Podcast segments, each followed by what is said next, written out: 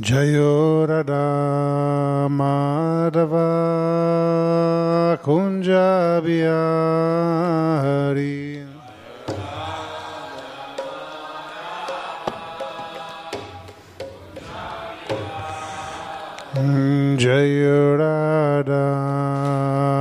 Madhava Kunja Bihari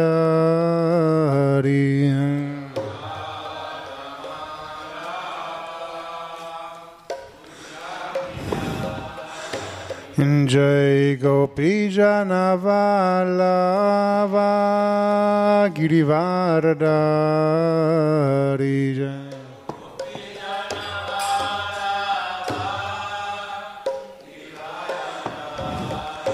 Jai Gopi Janavalava Girivaradari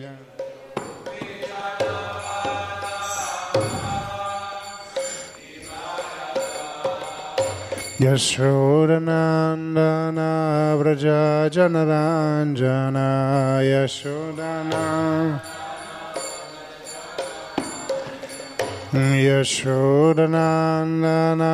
Vraja Janaranjana Yashodana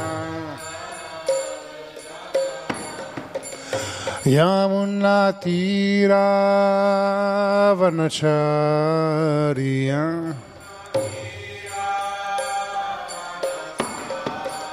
Yamunatira Vanachari Yamunati Jayorara Madhava Kunjabiyari Jaya.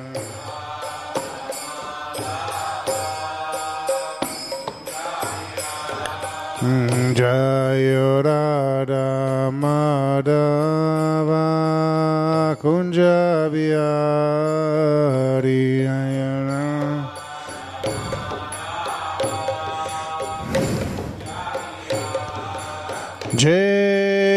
Janavalava Girivaradari Jaya Gopi.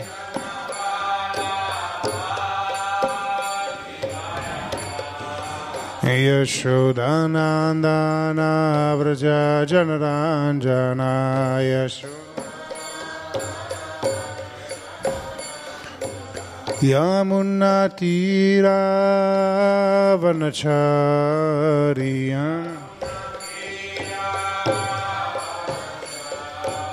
Yamunatiravanacharya Yamunatiravanacharya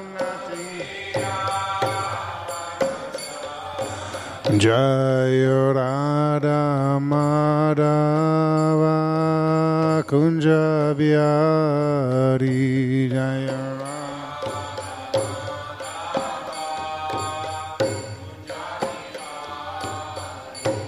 Jai Shri Radha Madhava Ki. Jai Shri Prabhupada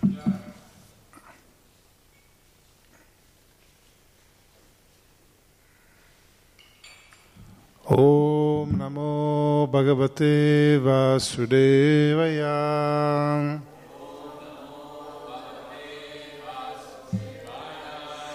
Om Namo Bhagavate Vasudevaya.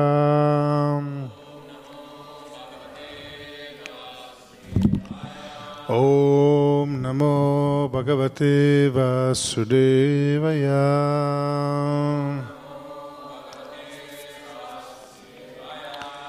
Hare Krishna, benvenuti a tutti e benvenuti anche chi ci sta ascoltando e guardando via internet.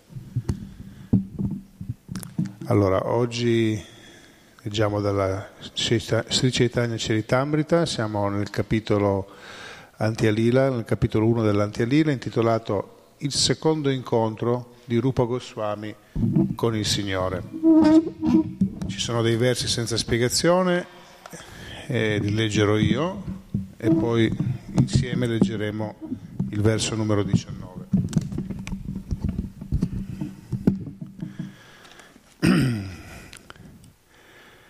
पूर्वाइकिता ग्रंथसु सहानुसारे याइनाकिदिलितातालाहिने विस्तारे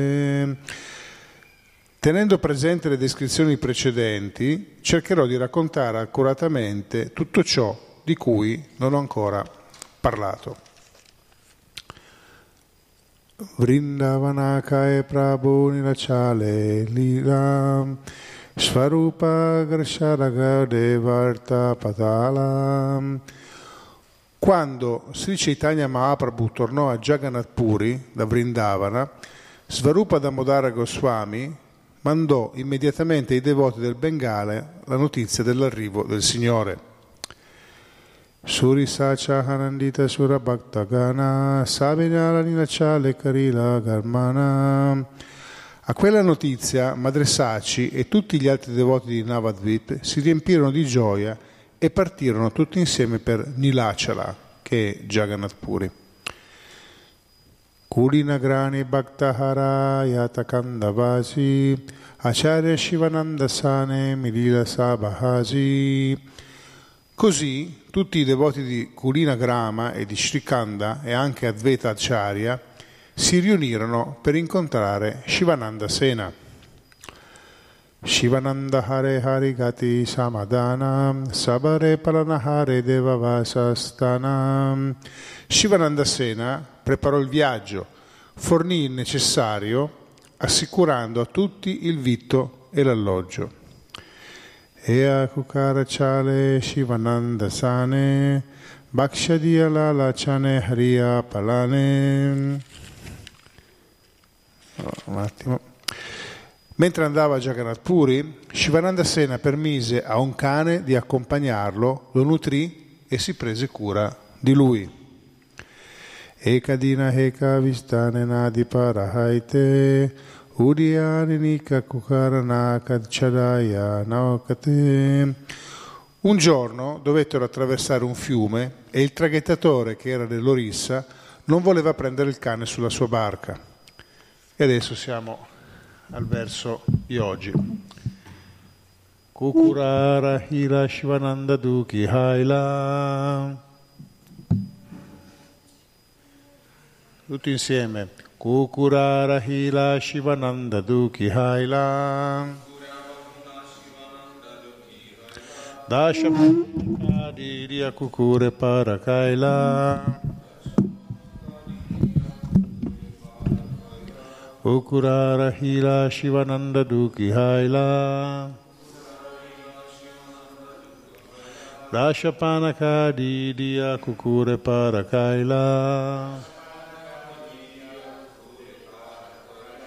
Kukurari Hila Shivananda Duki Haila.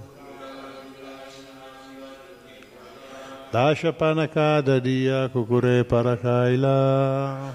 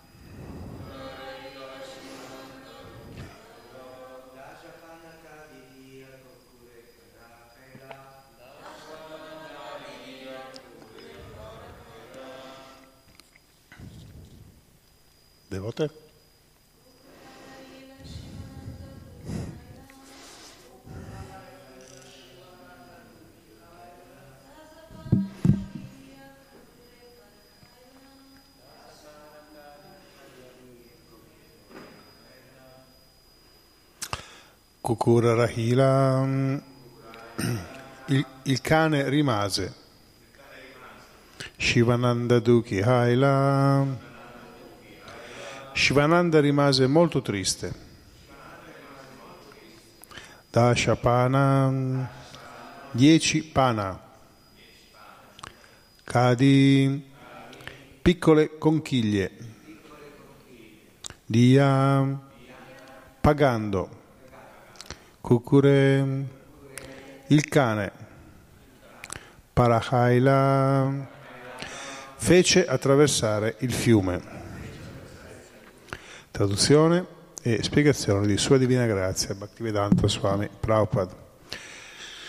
Shivananda Sena, rattristato all'idea di abbandonare il cane, diede al barcaiolo dieci pana di conchiglie affinché traghettasse anche il cane. Spiegazione. Un pana equivale a otto cadi, piccole conchiglie. Un tempo, fino a 50 o 60 anni fa, in India non esisteva la carta moneta. Generalmente le monete non erano fatte di metalli comuni, ma d'oro, d'argento o di rame. In altre parole, il mezzo di scambio era qualcosa di veramente prezioso. Quattro cadi facevano un ganda e venti ganda erano un pana. Questo cadi era anche usato come moneta di scambio. Perciò Shivananda Sena pagò per il cane con dasha pana corrispondenti a otto volte dieci hadi. A quei tempi anche un paisha era suddiviso in piccole conchiglie, ma attualmente i prezzi sono saliti tanto che non c'è nulla che, che si possa comprare con un solo paisha. A quei tempi invece un paisha era sufficiente a comprare verdure per tutta una famiglia. Fino a 30 anni fa le verdure erano così a buon mercato che con un paisha se ne poteva acquistare una quantità sufficiente a mantenere un'intera famiglia per un giorno. Om Gyanati Mirandasya Gyanam Janasarakaya Chaksurumiritam Gyanata Smae Shri Gurave Namaha Sri Chaitanya Manobistam Svayam Rupa Katamayam Dadati Shvapadam Tikam. Vanchakalpatarubhyascha Kripasindubhya Eva Cha Patitanam Pavanebhyo Vaishnavebhyo Namo Nama. Sri Krishna Chaitanya Prabhu Nityananda Sri Advaita Gadadara Sivasati Gaura Bhaktavrinda Hare Krishna Hare Krishna Krishna Krishna Hare Hare. Hare Rama Hare Rama Rama Rama Hare Hare. Allora in questi pochi versi, in questa breve spiegazione in realtà ci sono diversi elementi di spunto eh, su cui riflettere. Uno è legato sicuramente alla, al cambiamento di sistema di vita anche economico nel corso di, di, di questi pochi anni. Un altro è legato invece alla, alla compassione, al modo di relazionarsi che i devoti hanno con, eh, con tutti, anche con gli altri animali. Riesci a seguire? Ok. Che contemporanea, dico, abbiamo una traduzione in, in russo. e, ehm, allora, riguardo proprio alla, alla, al primo punto, Prabhupada spiega come monete che oggigiorno sono diventate assolutamente irrilevanti, invece solo pochi decenni fa erano ancora qualcosa di estremamente eh, sostanzioso. Pensate, oggigiorno una rupia in India non ha praticamente nessun valore, anzi è un po' come qua i, centesimi, ma ancora meno di un centesimo, non vengono neanche più presi in considerazione, cioè non ve le danno neanche più di resto come dire, se devi pagare due o tre rupie, insomma, non, non, le vuole più nessuno, perché non valgono più nulla praticamente. Mentre invece solo fino a qualche anno fa la rupia aveva ancora un suo valore. Io mi ricordo che ancora eh, in India una, una ventina di anni fa o una trentina di anni fa con una rupia insomma, potevi fare qualcosa. Una rupia potevi comprare una banana per dire, forse anche due. Adesso non esiste una cosa del genere il paisha non, io non lo vedo più da anni in India, la moneta del paisha, un paisha, mezzo paisha. C'è, c'è ancora qualche posto, ad esempio eh, a Mayapur eh, ci sono i traghetti del, del, del, o anche da altre parti, ecco lì semmai vi costa una, una rupia e mezza, cioè, quindi vi danno ancora qualche resto in paiscia, però sono cose estremamente rare. E invece qui vediamo che addirittura il paiscia era, era considerato una, una, moneta importante. Prabhupada dice, scrive, dice addirittura era sufficiente per comprare le verdure per tutta una famiglia per un giorno.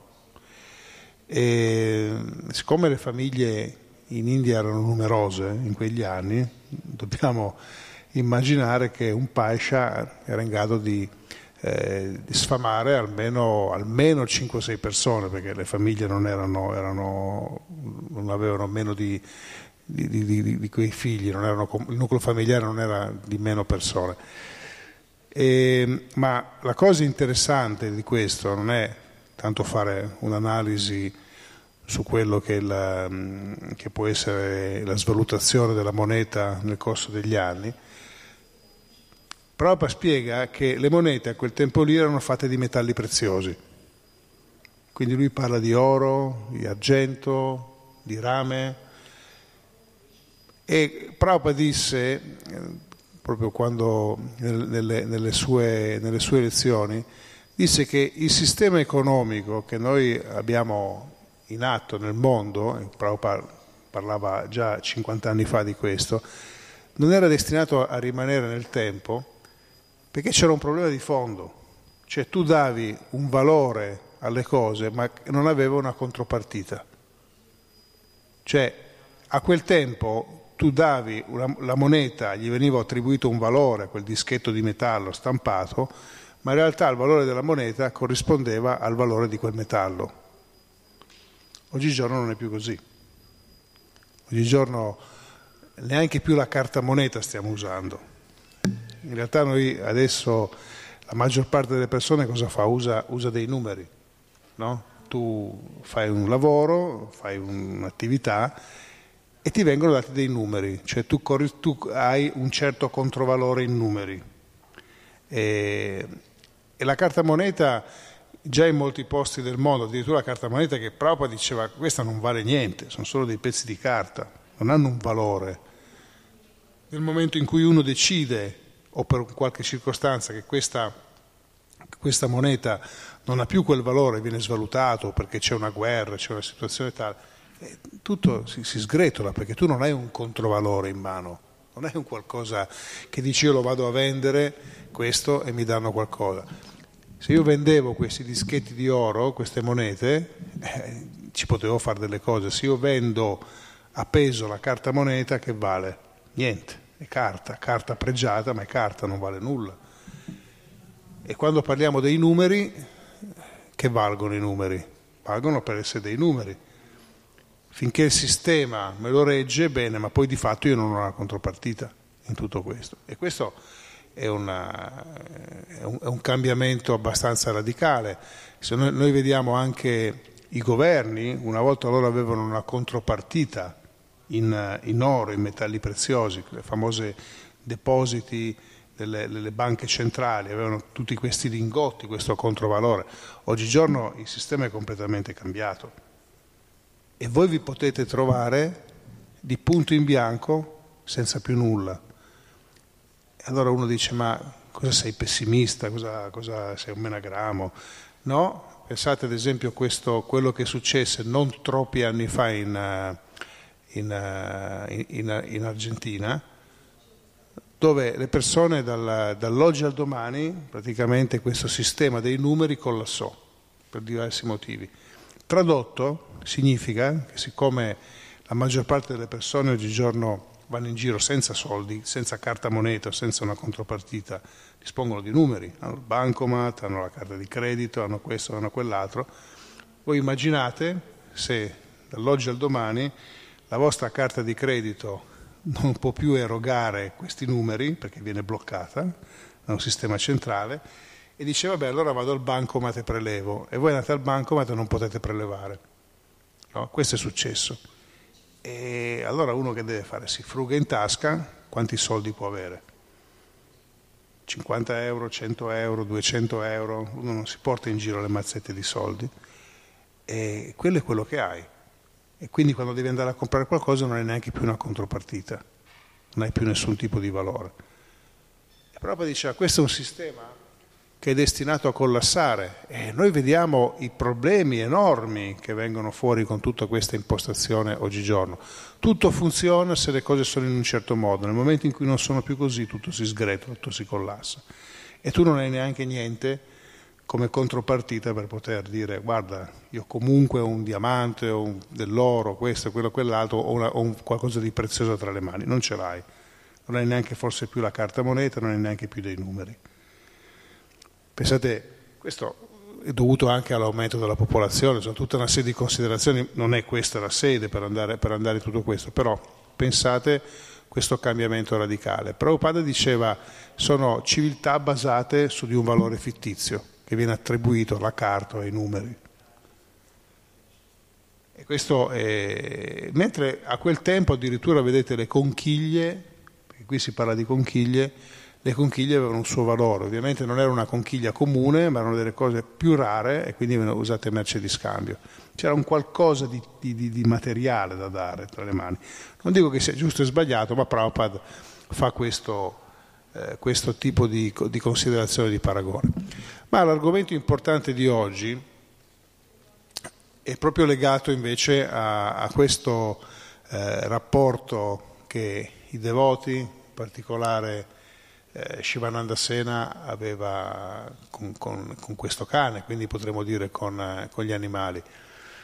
Intanto eh, Shivananda Sena era una figura eh, molto cara a Sri Mahaprabhu, era un devoto molto caro a Sri Mahaprabhu e a differenza di devoti che noi conosciamo, grande erudizione filosofica per l'impegno che hanno fatto come Rupa, Sana, Rupa Sanatana Goswami, eccetera, i sei Goswami e, e, tutti quelli che stavano intorno a lui, la figura di Shivananda Sena era un pochettino diversa. Non è che lui non fosse anche esperto in filosofia, ma lui è diventato famoso nella città di Charitamrita perché cosa faceva? Lui sostanzialmente assisteva i devoti, rimuoveva gli ostacoli.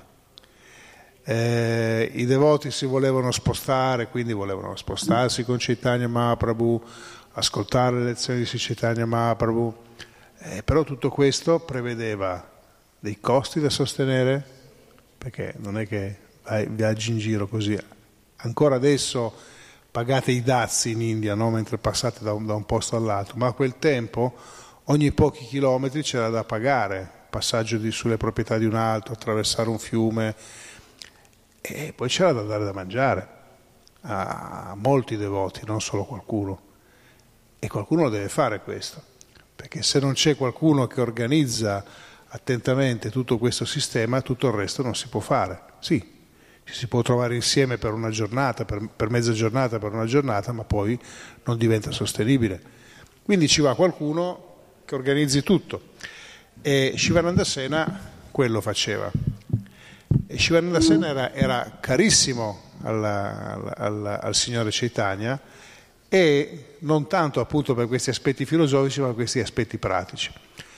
E Prabhupada spiega e chi ha fatto il corso eh, discepoli o comunque ha seguito dei corsi legati a, a, alla gestione all'interno del nostro, del nostro, movimento sa benissimo quello che diceva Prabhupada. Ha detto Prabhupada diceva chi pensa di fare delle distinzioni fra chi voglio dire, tiene una lezione filosofica o, un, o fa un certo tipo di servizio e chi invece si occupa del, della gestione, del management, eh, sta facendo un errore gravissimo, sta facendo una discriminazione gravissima, perché uno non è diverso dall'altro. Quindi il valore di quello che insegnava, che il, del valore del servizio di, di, Shivananda, di Shivananda Sena, era esattamente lo stesso tipo di valore che poteva avere un insegnamento di Rupa di Sanatana Goswami. Su, erano su due piani diversi, ma entrambi cioè, contribuivano alla riuscita della predica e della missione di Sicitania Mahaprabhu. Vediamo come in questo caso lui addirittura faccia una cosa inusuale, no? Noi vediamo che questo, questo cane sarà poi una, una, una, una storia molto bella che non, non, vi anticipo più di tanto, ma che andrete a leggere nei passaggi successivi, questo cane si aggrega a questo gruppo di devoti, no? tra, si infila in mezzo. E in India i cani non è che sono proprio così ben considerati, no? sono considerati proprio un animale, per tutta una serie di considerazioni filosofiche, sono considerati un animale eh, di bassa levatura, eccetera, eccetera. Infatti non è che generalmente vengano trattati molto bene. O meglio, adesso in India vedete molti negozi che vendono articoli per animali, vedete nelle grandi città, eh, vedete persone che vanno in giro col cane, col cane al guinzaglio. Eh, se andate in, in spiagge, negli spiaggioni, quelli lunghi di Mumbai, la mattina quando uno va a cantarsi giri sulla, sulla spiaggia alle 5 di mattina, vedete che è pieno di indiani che passeggiano col cane. Scene tra l'altro per me abbastanza forti, terribili, perché so, li vedi passeggiare con dei, con dei pastori tedeschi o con, dei, con, degli aschi, che sono dei cani che devono stare in climi molto, molto più freddi, in un clima tropicale, quindi io mi immagino la sofferenza che può avere quella, quell'animale, eh, perché così diventa un vezzo da, da, da, da esibire, ma c'è poco rispetto per l'animale perché un husky a 30 gradi non fa altro che soffrire ogni singolo momento. Ma eh, detto questo, appena uscite un po' fuori, non è che l'immagine del cane sia molto, molto bella quella che vedete. Generalmente sono tutti abbastanza rognosi, abbandonati, senza cibo, presi a calci ancora adesso, no? sembra un po' di meno che qualche anno fa, però questa è la situazione. Ma questo cane arriva nel gruppo di, eh, che segue, sta seguendo Sicitania Mahaprabhu e Shivananda Sena non solo non lo scaccia, ma vedremo che lui se ne prende cura. Dice come questo, nel suo modo, nella sua capacità, sta comunque avvicinandosi ai devoti, sta seguendo Chaitanya Mahaprabhu e vedremo addirittura questo cane arriverà da, da Chaitanya Mahaprabhu, lo vedremo nel corso, nel, nel corso della storia. E lui se ne prende cura, come se ne prende cura di qualsiasi altro. E questa scena che viene appena descritta, quando il cane arriva eh, davanti al gruppo che doveva traghettarsi dall'altra parte, Shivananda Sena come era uso, in uso fare paga per tutti il traghetto, non solo il barcaiolo si rifiuta di far salire il cane, ma addirittura Shivananda Sena dovrà pagare una cifra superiore per poterlo far traghettare per fargli accettare a questo barcaiolo che anche se era un cane avrebbe contaminato tutta la barca secondo le credenze, eh, lui era disposto a pagare di più. Quindi vedete che questo, questo è un concetto importante che uno deve, deve, a, deve comprendere, come il devoto non discrimina e addirittura quando ci sono delle, degli esseri del, che hanno, sono in una in una categoria diciamo, inferiore a quella umana, eh, la misericordia del devoto non, non, si pone questo tipo di limite, no? ma lo accoglie, addirittura lo assiste e vediamo ed è disposto a fare anche di più, perché dà, paga addirittura di più, sapendo che questa persona è in una condizione fisica, questa giva è in una condizione fisica disagiata e quindi è disposto a fare anche, anche di più per poterlo aiutare.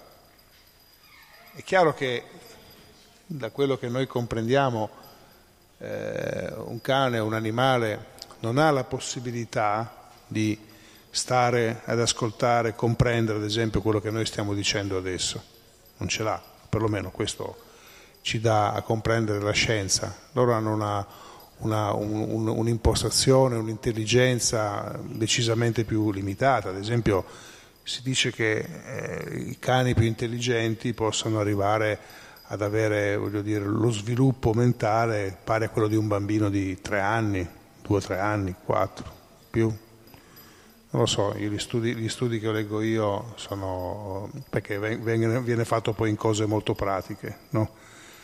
E, quindi voglio dire, è, è tutto sommato è, è, abbastanza, è abbastanza, limitata, no? poi non c'è la capacità di esprimere, di, dire, comunque tutta una serie di considerazioni che vengono, che vengono fatte lì dietro, ma nel momento in cui il devoto vede che c'è un certo tipo di apertura di interesse, si prodiga per poter aiutare queste persone.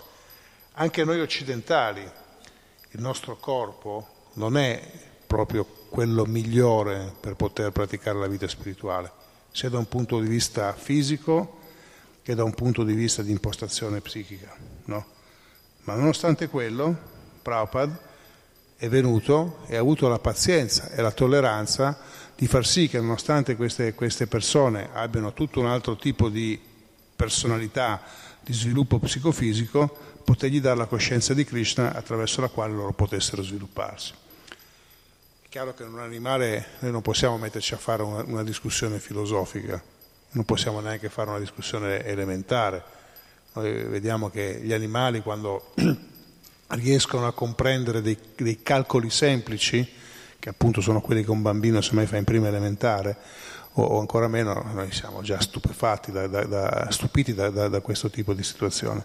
Però l'atteggiamento deve essere questo. E qui c'è una, un'enorme considerazione da fare rispetto al trattamento degli animali, perché da una parte, voglio dire, noi assistiamo ad una, ad una società che sta invertendo i ruoli. In realtà l'animale ha sua, uno spazio, una sua dimensione ben, ben specifica e viene, come, come è in uso fare oggigiorno, umanizzato.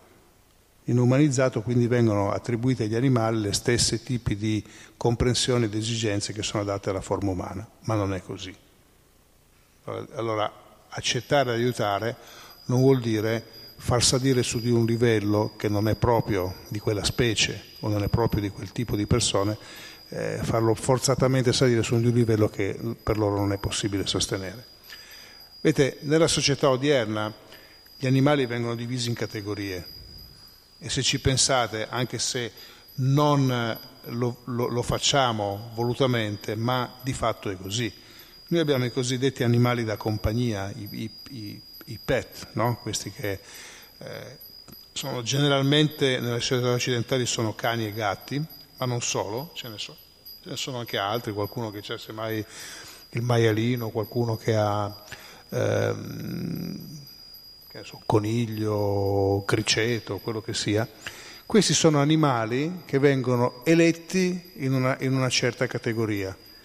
E è curioso ad esempio dove un animale che qua è considerato da proteggere, perché gli animali da compagnia sono considerati da proteggere, e addirittura uno scandalo se tu uh, uccidi un animale. In, tutti i giorni sui giornali trovate delle, addirittura delle sentenze di giudici che si scagliano contro quelli che hanno fatto una violenza verso un animale domestico. Li condannano, semmai non, non, non, hanno la carcerazione ma sono condannati a pagare delle pene pecuniarie, addirittura in alcuni casi sono, sono stati condannati a pagare delle, delle pene eh, detentive che poi semmai con la condizionale non hanno scontato, comunque di fatto c'è questo tipo di impostazione. Lo stesso animale, se voi andate in Oriente, è in un'altra categoria, mentre qua ad esempio il cane è generalmente considerato un animale da proteggere, il cane e il gatto, in Oriente, ad esempio, quello lì è considerato un animale da reddito. Come qua è considerato un animale da reddito la mucca, voglio dire, nessuno si pensa, sì, qualcuno ce l'ha una, una mucchina da, da, da, compagnia, da animale da compagnia, ma è molto raro. Forse in Italia possiamo contarli sulle dita di una mano quelli che ce l'hanno, c'è qualcuno. Ma generalmente la mucca è considerata un animale da reddito, il cane è considerato un animale da compagnia dato in Oriente il, il cane è considerato un animale da reddito.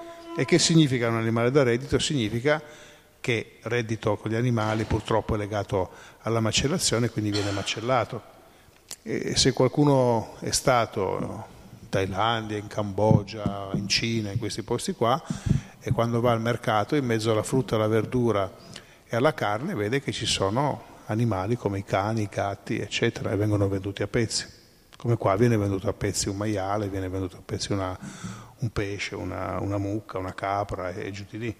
Quindi vedete che sono queste differenti categorie, l'animale da reddito è un animale da proteggere, l'animale, eh, scusate, l'animale da compagnia è un animale da proteggere, l'animale da, ehm, da, da reddito, è un animale da proteggere perché dà un reddito, ma non lui, da proteggere l'investimento che viene fatto su di lui, quindi viene considerato una sorta di oggetto.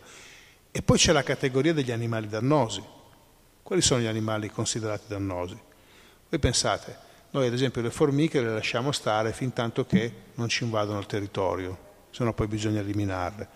Lo scarafaggio è un animale da, dannoso, quindi bisogna eliminarlo e così via, no? Ce ne sono tutta una serie di, di animali e questi addirittura non sono né protetto l'animale in sé, né protetto l'investimento, ma addirittura questo è incoraggiato l'eliminazione di questo tipo di animali. Anzi, da qua da noi sei obbligato a farlo. Se voi avete eh, delle, degli scarafaggi o dei topi nel, nel, nel vostro ristorante o nella vostra attività ve la fanno chiudere. Quindi voi dovete forzatamente eliminare questo tipo di animali. Quindi pensate come c'è l'impostazione. Ma lo stesso animale che qua è considerato dannoso, da altre parti semmai diventa un animale da reddito. E di nuovo, in certi posti in, in Oriente, insetti, tutta una serie di, di animali vengono addirittura protetti perché viene protetto l'investimento. Guardate che anche qua non è che stiamo dicendo delle cose, adesso qua sembrano un po' fa- fantasiose, però l'anno scorso è stato aperto ad esempio il primo eh, ristorante eh, che serve insetti, no? è stato aperto a Milano ed è diventato un locale così ricercato, esclusivo. E addirittura il cibarsi di insetti è considerato parte dell'alimentazione del futuro. No? Qualcuno sostiene che sarà il vero futuro, perché? Quando noi parliamo di proteine per, per sfamare la, la, popolazione, gli insetti hanno un altissimo concentrato di proteine. E addirittura è quasi è più economico eh, eh, produrre, far sviluppare degli insetti per l'alimentazione hanno in, eh, come redditività proteica hanno addirittura, addirittura, maggiore di quella delle verdure, quindi hanno un costo, hanno una redditività maggiore e un, e un costo decisamente inferiore. Quindi vedete come le cose possono stravolgersi completamente. E chi è che decide? Ovviamente il cagnolino che è in una famiglia se prende cura di lui, eccetera, questo è estremamente felice, ma il suo, il suo amico, il suo collega che pari come lui che è abitato da un'altra parte del mondo, in realtà deve guardarsi ogni momento perché sennò viene fatto fuori per altri, per altri fini. Quindi la cosa interessante è che noi abbiamo un sacco di animalisti, oggigiorno la, la coscienza, un po' tutti sono animalisti, ma poi vediamo come le persone discriminino gli animali. Cioè, quello lo metto di qua, quell'altro lo metto di là, sembra lo stesso che si dà da fare, diventa uno strenuo protettore eh, del, del suo cane domestico e poi a pranzo si mangia le bistecche mangiando un altro tipo di animale. E questo purtroppo succede. Allora dice, ma tu sei un animale, no, tu sei un amante di un certo tipo di animali, gli altri non li ami, perché nel momento in cui, voglio dire, questi non rientrano più nei tuoi canoni mentali, questi diventano animali da sfruttare. Quindi vediamo come, dove invece la mentalità del devoto sia completamente diversa. E quello che bisognerebbe eh, fare come devoti, siccome il devoto ha questa capacità, questa filo- filosofia molto elevata, no? conosciamo quando siamo avvicinati, la studiamo, e darla in accordo alle persone che tu hai davanti, dare la cosa giusta. Ecco che all'animale tu, come, come ha fatto Shivananda Sena, tu puoi dare protezione, puoi facilitare la sua partecipazione, anche lui ascolterà il mantra, comprenderà il mantra, ma poi vediamo che non è che c'è questo atteggiamento maniacale nei confronti del cane. Cioè Shivananda Sena il cane lo lascia vivere la sua vita. Poi ci sono questi momenti di incontro, di interesse che lui ha e vengono facilitati. Perché questa jiva che, che, che vive in quel corpo, molto probabilmente, voglio dire, ha una sua attrazione naturale, che ho oscurata da, da addirittura da, da strati di materia molto più densi rispetto a quello di una forma umana, però c'è questo interesse. Quindi il devoto ha questa, ha questa capacità di coinvolgerlo. E cosa fa Shivananda Sena? Chiede che al, che al, cane venga dato prasada, ad esempio, è quello che lui può fare, dare a questa jiva che in quella, in quella situazione difficile, però ha questo tipo, questa sorta di attrazione, dare una, un, la possibilità di avanzare spiritualmente. quindi vediamo che ad esempio l'umanizzazione di, delle, delle, delle, specie animali eh, come considerazione di un buon trattamento nei loro confronti non funziona. Eh, noi vediamo eh, persone ad esempio che quando arriva l'inverno arrivano da noi, è capitato più di una volta, vogliono comprare le coperte per le mucche, una volta uno voleva mettere i termosifoni nella stalla e io ho detto, ma, ma che stai dicendo? A parte tutto l'aspetto tecnico, ma che stai dicendo? Gli animali naturalmente quando arriva il periodo invernale, specialmente queste mucche, sviluppano un pelo di conseguenza, quindi dire, si proteggono adeguatamente, come fanno i pesci in mare, sviluppano del grasso per potersi proteggere. Quello che tu puoi fare eh, per dare, semmai ecco, dà fastidio come a tutti il vento, allora puoi fare un paravento per, per per evitare che il vento gli vada direttamente addosso. Ma in natura neanche quello succede agli animali, si proteggono da soli. La protezione si sviluppa su di un altro livello. L'umanizzare una, una, un animale non porta un beneficio reale neanche per lui. Perché poi che succede? Mi diceva una, un allevatore di cani che c'è un enorme problema con, con, i cani che ci sono in giro quando non sono addestrati, perché lui dice ad esempio il cane ha una, sua struttura mentale, no? e lui ha bisogno di un capo, no? se non c'è il capo diventa un problema, va in confusione. E lui mi diceva la maggior parte degli attacchi che si leggono no, sui giornali di cani che attacca quello, attacca quell'altro, è perché è stato stravolto il loro, il loro meccanismo di pensiero. Quindi si sono trovati loro a dover decidere, loro a dover fare il capo. E siccome non, so, non hanno l'intelligenza sufficiente per poter discriminare le cose, vanno in confusione. Allora in quel, in quel caso semmai reagiscono addirittura attaccando una persona cui, in cui in realtà vorrebbero bene. Vedete quando attaccano i bambini o attaccano un altro. Perché non, stato, non sono stati facilitati nel loro modo di, eh, nella, nella loro natura, ma la natura è stata stravolta. Quindi il devoto sostanzialmente, vedete, ha questo principio di, di fondo di aiutare tutti e va al di là anche delle considerazioni di corpo, razza, addirittura, va addirittura al di là di quello. Però questo nostro aiuto deve essere fatto sempre in un modo appropriato e intelligente. Poi Chaitanya Mahaprabhu ha rotto tutti gli schemi, lui addirittura è riuscito quando è andato in questa foresta di, di, di Jarikanda, è riuscito a far cantare Hare Krishna agli animali.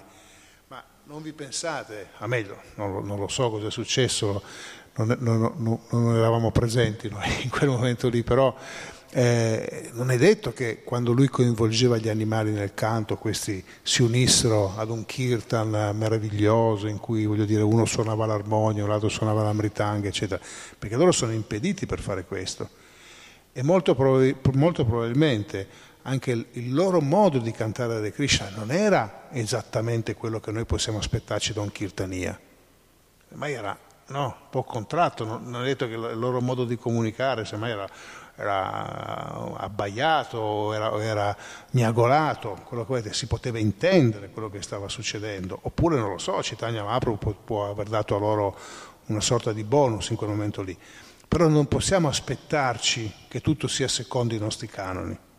E questo ci fa ragionare non solo sugli animali, ma ci fa ragionare in generale sull'approccio che noi dobbiamo dare alla gente. Perché se noi andiamo e pretendiamo che le persone che andiamo a incontrare siano come noi vogliamo che loro siano, che loro per forza devono salire sul nostro livello per comprendere la coscienza di Krishna, diventerà non dico difficile, ma praticamente impossibile fare tutto questo. Quindi la, l'atteggiamento di essere misericordioso dei devoti deve essere eh, fatto nella maniera giusta. Chiudo raccontando un episodio che è scritto in questo libro di Shrutakirti Prabhu, uh, What's Difficulty, se non sbaglio, si chiama, si chiama il, il, titolo, e lui racconta tutto questo periodo in cui è stato come assistente di Shila Prabhupada. E lui dice racconta che un giorno, mentre stava massaggiando Shila Prabhupada, a un certo punto un gattino è entrato, un gattino è entrato nella, nella stanza e si è avvicinato a Prabhupada. E lui ha detto, dicevo, l'animale, insomma, ha cercato di mandarlo via, no? E proprio ha detto, no, lascialo stare. E questo gattino si è avvicinato e ha iniziato a leccare Prabhupada, no? Eh, sulla gamba, non mi ricordo così. Quello è il suo modo di, esprim- di esprimere affetto, e a strofinarsi, eccetera. E mentre lui voleva mandarlo via, Prabhupada ha detto, lascialo stare. Ha fatto fare un po', poi Shutakirti insomma, eh, l'ha mandato via Dopo un pochettino il gatto ha fatto un giro, è rientrato dentro, è tornato da Shila Prabhupada e ha continuato a, a, rifare le stesse cose. E questo l'ha fatto per un paio di volte, due o tre volte. E poi Prabhupada a un certo punto ha detto that's enough, come dire ok, basta, adesso non... E allora gentilmente ha invitato Shutakirti a, a metterlo fuori questo, questo, questo animale, nel senso che lui gli ha permesso di avere associazione, gli ha permesso di stare vicino, però poi allo stesso tempo dobbiamo ricordarci che l'associazione deve essere mirata, cioè deve essere l'animale che ha dei benefici spirituali, non noi che scendiamo a livello dell'animale. Perché questo succede nella maggior parte delle persone in cui loro hanno un rapporto, umanizzano l'animale e si mettono allo stesso livello. E questo non funziona perché l'animale, purtroppo per lui, eh, ha una concezione completamente diversa della vita. I quattro, i quattro eh, stimoli che lo portano a vivere, mangiare, dormire, riprodursi e difendersi, sono la sua modalità di vita, difficilmente altro, oppure ha qualcos'altro a sprazzi, no? lui si basa su quello, vedete gli animali, se non li coinvolgete nel lavoro, loro quando hanno la pancia piena non fanno niente, stanno tutto il giorno sdraiati, non hanno bisogno di altro. Quando poi lo stimolo della fame li fa rialzare o dell'accoppiamento li fa rimuovere, allora ecco loro ripartono. No? Quindi bisogna stare attenti a dare l'associazione, noi siamo in, in, una, in, una, in, una, sorta di situazione superiore a loro, nel senso che abbiamo un corpo diverso, un'intelligenza diversa, noi dobbiamo fare, dare delle cose a loro che gli consentono di elevarsi spiritualmente, altrimenti scendiamo noi a un livello di tamas, rischiamo di farci tirare la coscienza giù. E quindi come noi facciamo attenzione all'associazione che abbiamo tra gli umani, o meglio abbiamo un'associazione a livello sociale con chiunque, voglio dire, ma quando noi ci avviciniamo delle persone a livello spirituale li selezioniamo, questo ce lo impongono le scritture. Noi non ci andiamo ad associare con chiunque intimamente, ci associamo per quello che è necessario, mi associo col vicino di casa per quello che è necessario, col panettiere, col fruttivendolo, quello che vuoi, se questa è una coscienza spirituale, un desiderio spirituale, mi associo di più, se, suo, se la sua coscienza è prettamente materiale, mi associo il giusto con, con, questa persona. E poi riservo la mia parte di associazione più intima, più profonda, con persone che seguono un, cammino spirituale. E così lo stesso discorso dovrebbe essere con gli animali nel senso che li accolgo, mi prendo cura, come ha fatto Shivananda Sena, addirittura investo ancora di più rispetto ad un altro per nella sua eh, asimmetria, no? lui, lui ha, un, ha, una difficoltà legata al corpo, alla mente, eccetera, addirittura maggiore, quindi cerco di fare il, il possibile per poterlo portare nella vita spirituale in accordo al suo corpo, ma non mi faccio appesantire dalla sua situazione. Essere devoti prevede intelligenza su questo punto, non sentimentalismo, perché sentimentalismo non ci porta a nulla di buono il sentimentalismo non porta né buono né, né, né, a noi né a lui, né a, di, né a questi animali. Quindi noi dobbiamo vederla in questa chiave. Essere misericordiosi non significa portarsi chiunque, voglio dire, nella propria casa, ci sono delle scene, l'altro giorno leggevo un articolo, addirittura una si è sposata con un animale, no, non in Italia, si è sposata, no? E questa lì che si abbracciava, lo baciava, ma che è sta roba? Ma dove siamo? Cioè, dire, c'è proprio una, una, coscienza, cioè la sua coscienza di questa persona è scesa a, a, a, livello dell'animale, invece in realtà dovrebbe essere l'opposto, tu aiuti l'animale, soprattutto quando parli da un punto di vista spirituale, a salire su di un altro livello. Quindi questo, questo episodio di, di quello che seguirà, che leggeremo della storia, ci deve far ragionare, perché a volte noi vediamo dei devoti che hanno un atteggiamento eh, negativo no? nei confronti degli animali in genere. Solo la mucca va bene, tutti gli altri non vanno bene. No? Ma quando gli hanno chiesto a Prabha qual era l'animale, Prabha ha chiesto qual è l'animale più bello e i devoti, cioè, qualche devoto ha detto la mucca. Prabha ha detto la mucca non è proprio così bella. È bella, sì, ma non è così bella. Ha detto il cavallo è un bel animale, no? vedete come possente, scattante, eccetera. Quello è, è attraente. Ha detto, dice, mucca ha altre caratteristiche, quindi non bisogna essere sentimentali su questo punto. Quello va bene perché così, no, dobbiamo guardare in faccia la realtà, ma anche la mucca, noi la trattiamo da mucca, non la trattiamo da essere vivente, perché se la trattiamo da essere vivente creiamo dei problemi. La mucca ha bisogno dei suoi spazi, ha bisogno del suo modo di vivere, ha bisogno di, bucare, cioè di, di, di, di mangiare l'erba, bisogna fare certe cose. Altro non è possibile. Vedete gli animali come vengono trattati addirittura male. Oggigiorno eh, ci sono gli psicologi, gli psicologi per i cani, ci sono gli psicologi, sono i dietisti per i cani. Perché? Questo perché? Perché di base qualcuno ha alterato la loro vita. Chiaro che ci va lo psicologo. Io mi ricordo eh, dove abitavo eh, anni fa a Torino, eh, di fronte a me c'era uno che aveva due cani da caccia, questi qua maculati, non mi ricordo come, come si chiamano, e, e, praticamente questi vivevano tutto, tutto, il giorno in un balcone di due metri quadrati, sì e no. Cioè, questi sono animali che sono abituati a correre. Quindi questa persona che lui dice io gli voglio bene gli animali, guarda cosa faccio per loro, gli detto che cosa fai per loro? Gli dicevo li tieni chiusi per la maggior parte del tempo in uno spazio per loro assurdo, oppure chi mette dei pesci grandi in uno, in uno, in uno spazio confinato, questa è violenza che viene fatta a questi animali.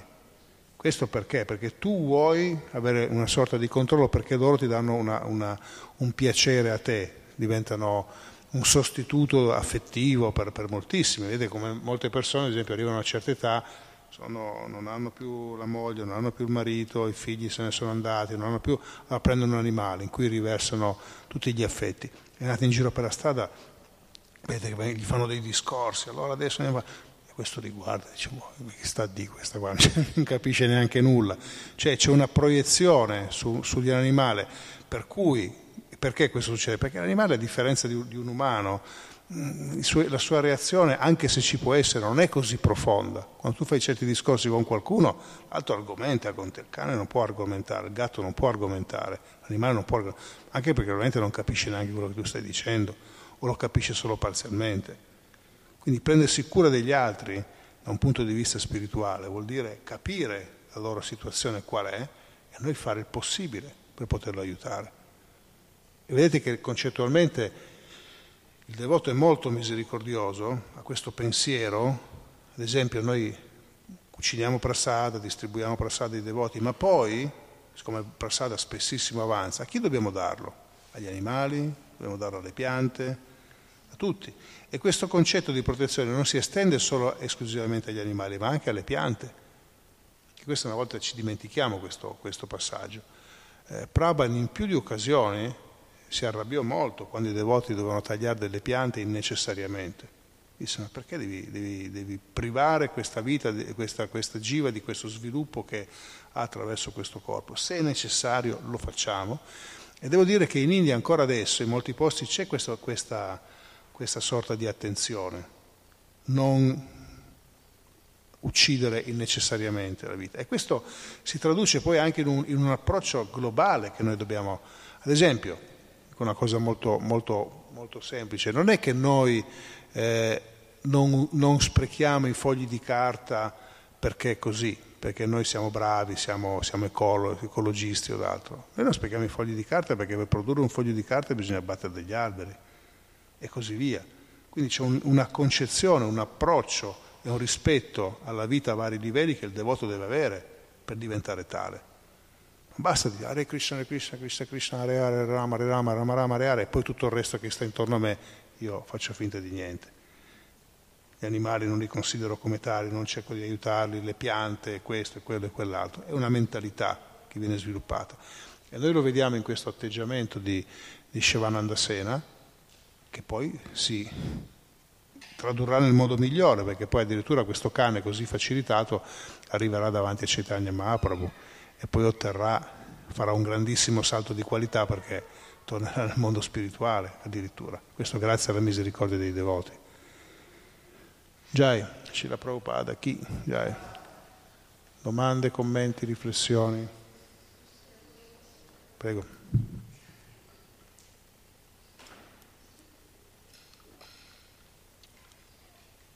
Eh, penso che il punto di questa storia della Chaitanya Charitamrita in un certo senso sia proprio la differenza fra il ghiani, ossia la erudizione, e la bhakti, o anche eh, l'intelligenza che abbiamo noi come anime nel cuore.